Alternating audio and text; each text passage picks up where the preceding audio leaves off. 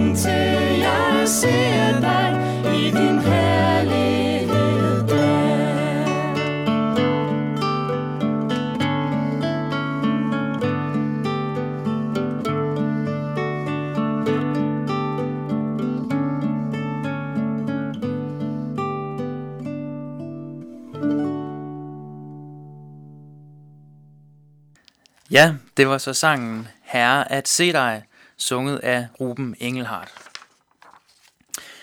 Jeg har her i foråret været i gang med at læse i de bøger i det gamle testamente, som hedder kongebøgerne.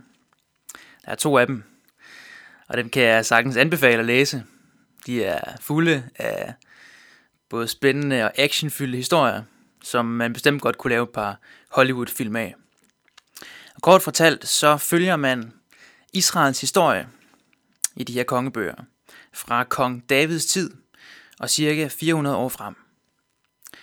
Og som navnet på bøgerne antyder, så er det særligt de skiftende konger i Israel.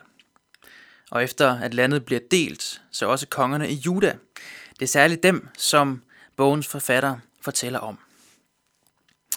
Og her er det værd at lægge mærke til, hvad det så er, kongebøgernes forfatter ønsker at sige videre, når han nu gennemgår de her mange forskellige kongers liv. Vi kunne jo forvente, at fokus ville være på, hvad kongerne de nu udrettede. Om der var fremgang i landet i deres regeringstid, om de vandt deres krige osv. Og så nogle ting nævnes også for, for, for mange af dem. Men når kongebøgernes forfatter skal vurdere eller opsummere, om den enkelte konge har været god eller mindre god for landet, så er det faktisk ikke mængden af fremgang i Israel, eller udfaldet af krigene, som han fokuserer på. Det er noget helt andet. Og lad os tage et tilfældigt eksempel og læse lidt om kong Basha. Ham står der om i 1. kongebog, kapitel 15. Kong Basha, han får cirka 8 vers i de her kongebøger. Og jeg vil bare læse to af dem. Der står sådan her. I Judas konge Asas tredje regeringsår blev Akias søn Basha konge over hele Israel. Og han regerede 24 år i Tirsa. Han gjorde, hvad der var ondt i Herrens øjne. Han fulgte Jeroboams spor og vedblev med den synd, som Jeroboam havde forledt Israel til. Kong Basha her, han var konge i 24 år. Og der er jo formentlig sket en hel del i løbet af hans regeringstid. Men når kongebøgernes forfatter skal opsummere eller vurdere det, der er sket i de her 24 år, så er fokus altså ikke på Bashas politiske succes eller fiasko, eller på hans militære succes eller fiasko. Nej, når Bashas eftermæle, det skal gives, så vurderes det på hans forhold til Gud. Det vurderes på hans forhold til Gud. Og her lyder det så nedslående nok for Basha og for rigtig mange andre af kongerne i kongebøgerne, at han gjorde, hvad der var ondt i Herrens øjne. Om nogle af de andre konger hører vi heldigvis også en anden sætning, som minder om. Der lyder det, at han gjorde, hvad der var ret i Herrens øjne. Rent grammatisk, så er der jo ikke meget forskel på de to sætninger. Om han gjorde, hvad der var ondt eller ret i Herrens øjne. Det er faktisk bare et enkelt ord, der er skiftet ud. Og alligevel, så er forskellen afgørende. Det er altså det, kongernes regeringstid bliver vurderet på. Hvordan handlede de i forhold til Gud? Det var det, der afgjorde deres eftermæle.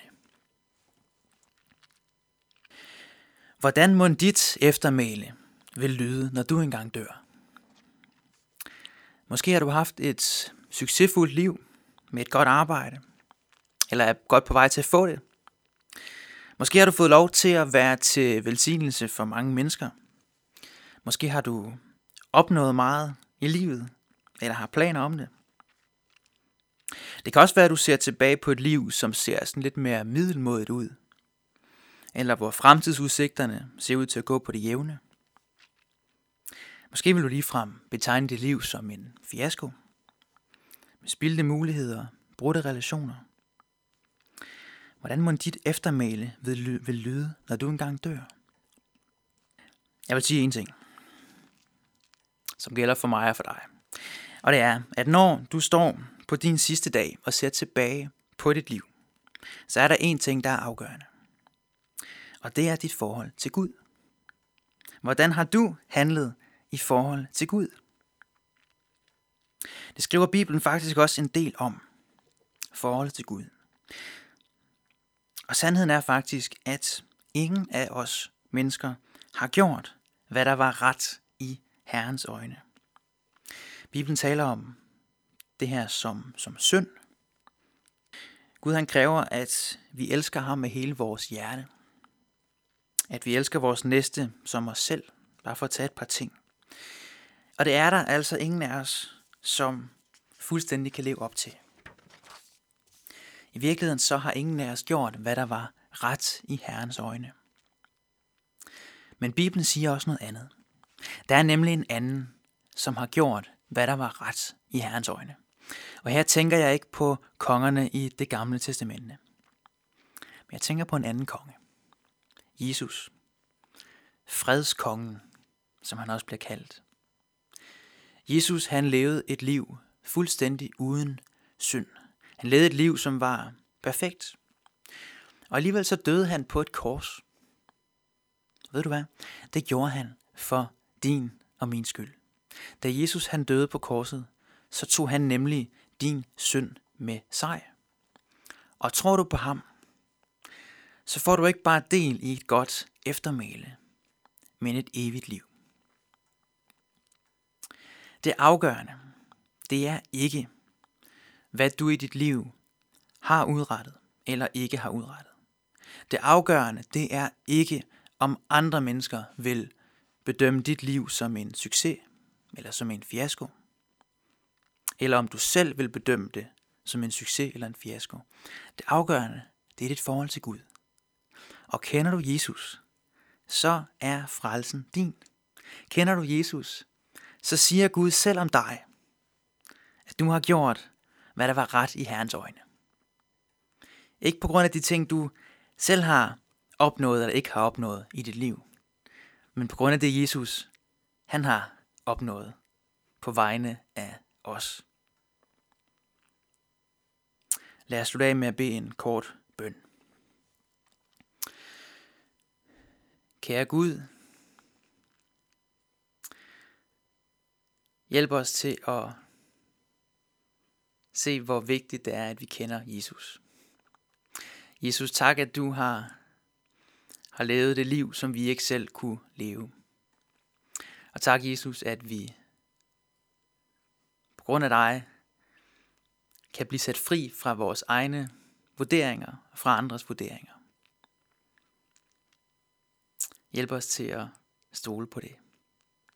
Amen. Og nu skal vi høre endnu en sang. Den hedder Om jeg havde alt, men ikke Jesus.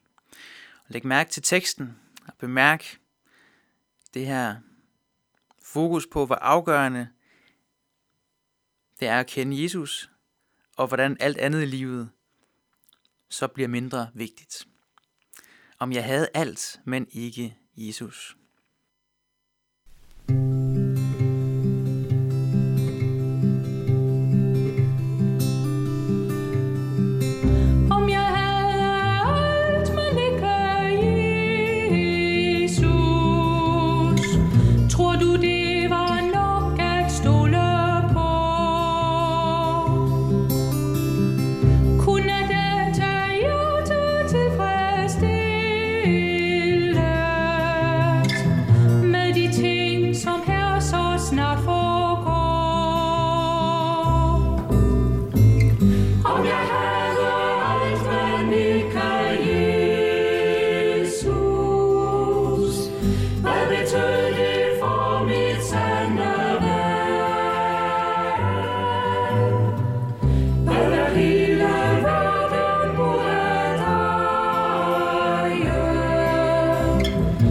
med Gud og frelse for min sjæl.